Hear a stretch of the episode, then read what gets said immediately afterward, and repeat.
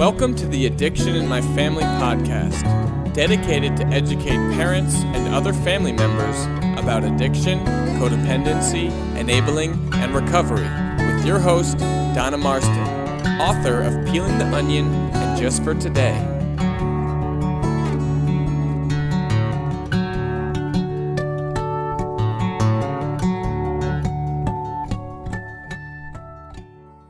Welcome to Addiction in My Family.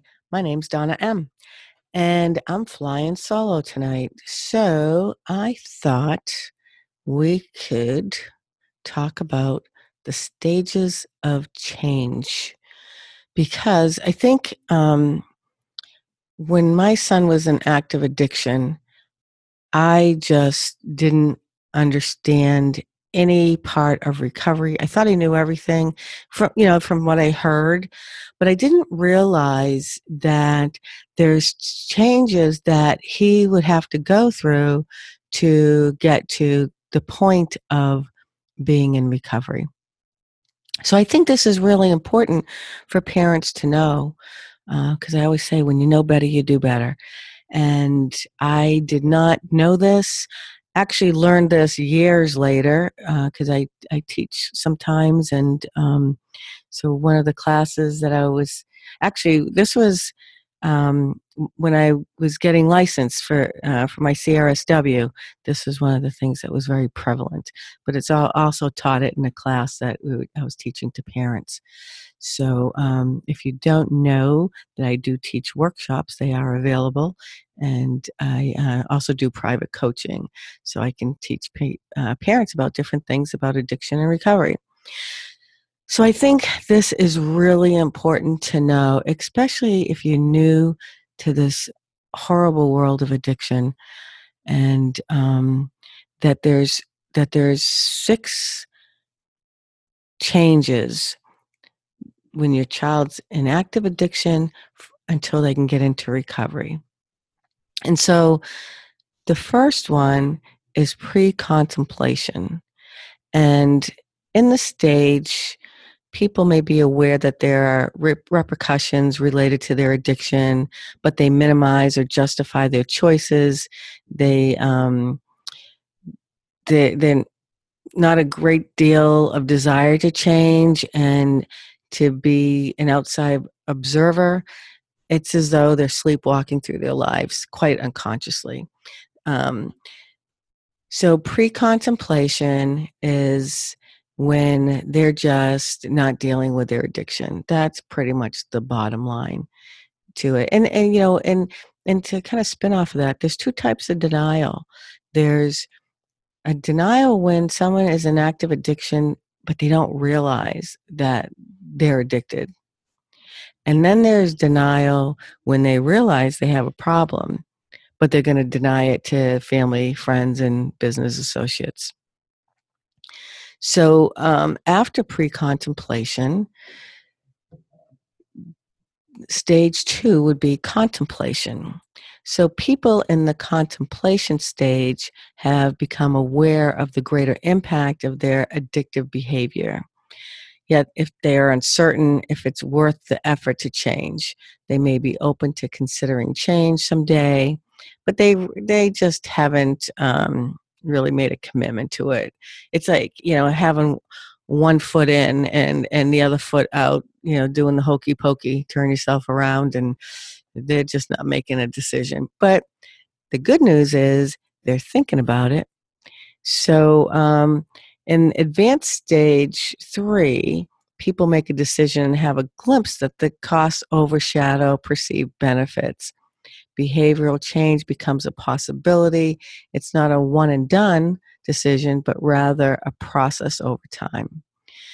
So, stage three is preparation. They're thinking about it you know, they're thinking about maybe I'll go to an intensive outpatient program, or maybe I'll go to church, or maybe I'll go to an AA or an NA meeting, or maybe I need treatment. The thoughts are starting to happen, and they're looking at and considering making some life changing decisions. They know they need to do it for themselves. But they don't have to do it by themselves. People can, parents can support them. We can support our children in their recovery. We just don't have to participate in their addiction. So, in the preparation stage, they set an intention to gather resources. Parents often do it for them. I was one of those parents. I'd, I'd call around, see if people had beds, and I'd give them the phone numbers. So, whether it's a form of therapeutic intervention or 12 step meetings or other sober supports, they set a timeline and may make a verbal or written commitment to their loved ones that in, on such and such a day, I'm going to, this is what I'm going to do. So, preparation is they're thinking about it, they're looking at the resources, you know, maybe they're taking notes on it, but they haven't made any decision of how they're moving forward. And then there's stage four, and that's when our kids take action. In stage four, they'll take the actual steps to engage in a positive mental, emotional, and physical change by immersing themselves in addiction recovery. Not just being abstinent from drugs or the drug of their choice, they they're looking at making a life change that could include maybe a fitness plan, changing their um, eating habits. Their good eating habits are very beneficial with somebody in early recovery. I believe that they need a lot of proteins. I think that really helps them. Uh, I used to give my son protein shakes and um, put fruit in it just to get him to to eat. so um and then the next one is the maintenance and this is stage five. So people in the maintenance stage they've gone into treatment or they've gone to um, maybe church. There's many pathways to recovery. A lot of parents think oh you need a bed. You have to send your kids off to rehab. That's the only way they're going to get healthy. Well, I know firsthand that rehab works, but I also know firsthand that um, it can take many attempts for rehab to work. Uh, my son was in and out of rehab. Lots of times he went to get me off his back because he knew that if he went, it would. He and he he told me this. He would have a prescription to use. He knew when he got out he was going to start using again, but it would usually take me probably three months typically to catch him. My gut would be stirring. I would ask him, you know, if he was high because he looked high to me, but there's also PAWS, post acute withdrawal syndrome, which would confuse me sometimes. But he had, um, he would take the action, he would go and do his 28 day stint, and then he'd come home and he didn't work he um, went back with old friends. He went back to the old behaviors. He just couldn't get himself out of it. And it would just take me a while to catch on. My gut would be stirring, telling me something's really wrong. But I wanted to hold on to my hope. And my gut was always right. So, and then um, the next stage is the maintenance. So people in maintenance have become able to sustain these patterns. It's like a fitness routine or like a diet, right? You know, I keep saying I'm going to go on a diet and I'm going to lose all this weight. Well, if I'm not committed to it, I'm not going to lose the weight. So addiction is really the same way. If they're not working their recovery, their maintenance, then they're going to relapse. And a relapse is when their sobriety loses its priority. That means they have a slip. Sobriety loses its priority. So after stage five, they move into stage six, and that's termination. And at the termination stage, people can gaze into the mirror and and look at themselves. I've heard people say, men in particular, that uh, men when when they're shaving would would shave in the shower so they didn't have to look in the mirror at themselves. Matter of fact, I was uh, speaking at the local hospital um, for family night, and one of the young men at the end, we started talking about self love.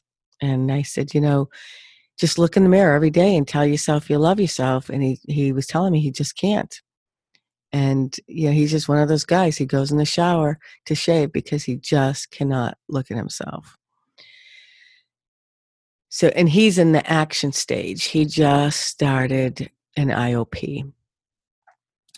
So, um, with termination, at this point, they may face some major losses. They know if they maintain their resolve to remain clean, they can enjoy a new life. And uh, oh, and by the way, the new language is recovery, not clean. Um, people shower every day, so they're clean. And then, um, so in order for our children to move forward into their recovery, they really need to have a recovery plan. And it's important that parents have a recovery plan as well.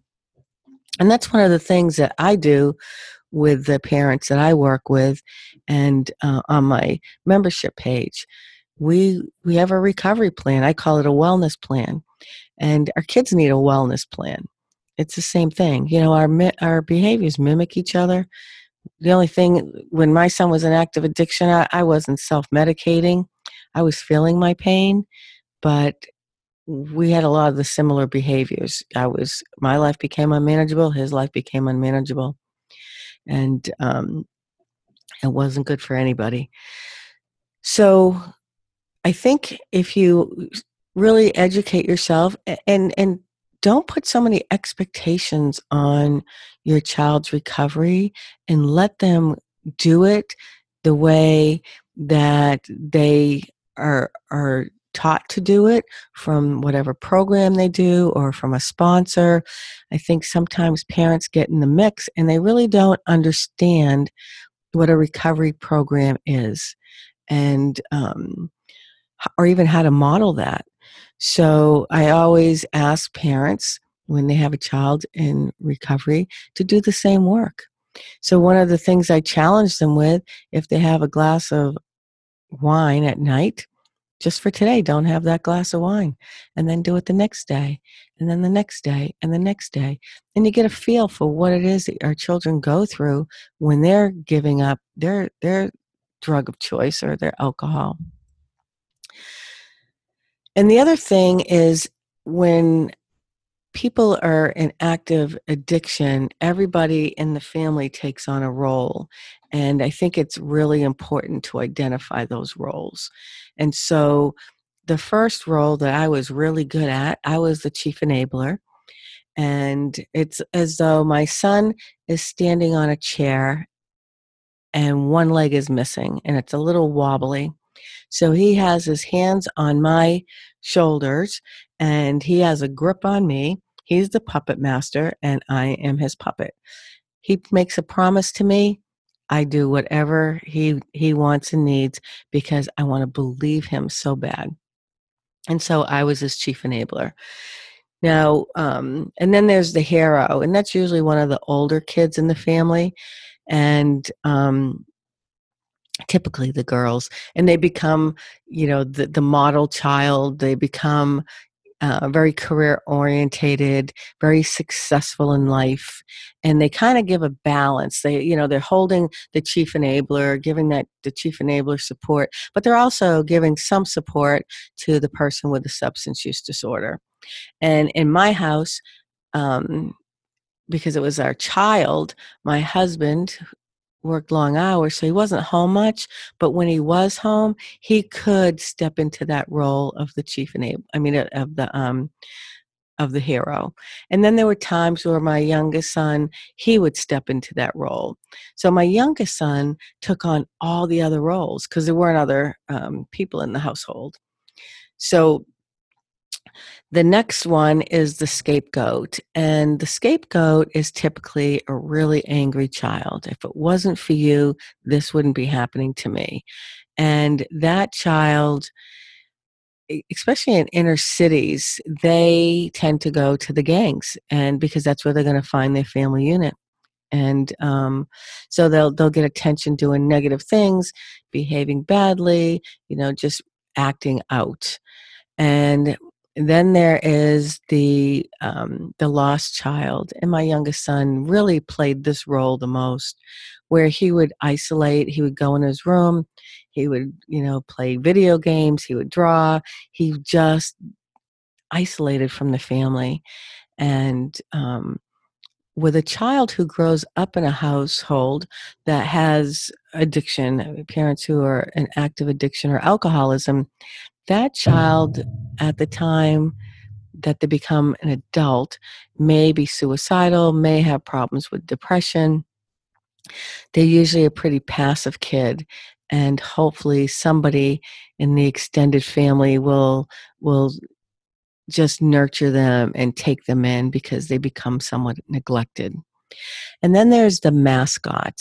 And the mascot is the person who kind of clowns around, the child who kind of clowns around and really tries to pull everybody together. So what happens is everybody's doing this toxic dance around my son and I. He's on his chair, he's hyper focused on his addiction, and I'm his chief enabler whatever you need, honey.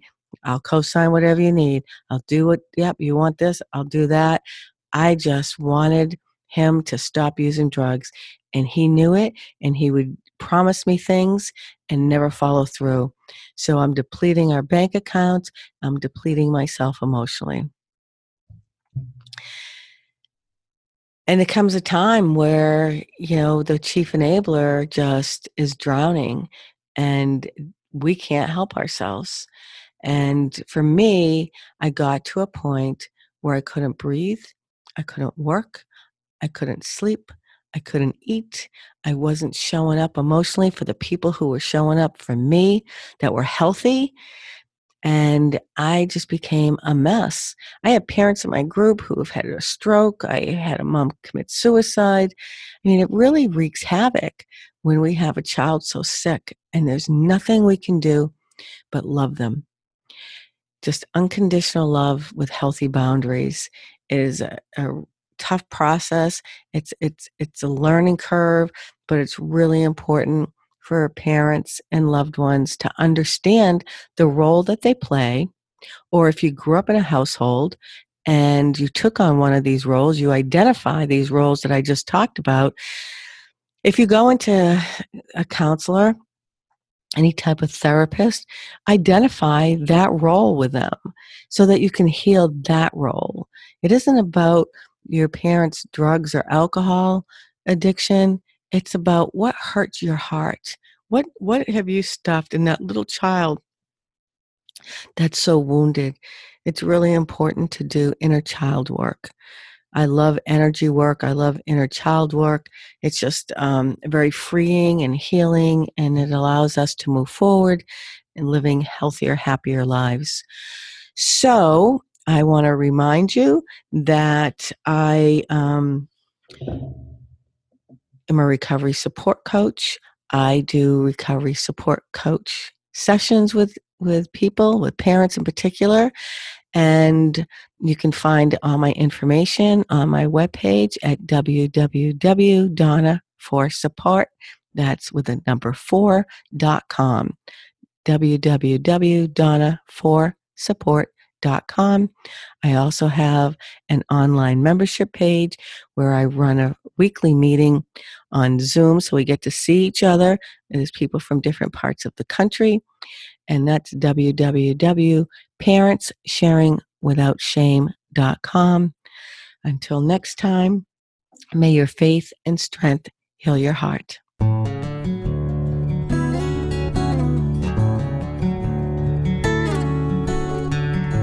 Thank you for listening today. If you want to support the Addiction in My Family podcast, please subscribe, share, and leave a review on iTunes. If you are in need of support, Donna offers private coaching sessions and an online membership page for parents who are emotionally bankrupt. For more information, visit www.donna4support.com.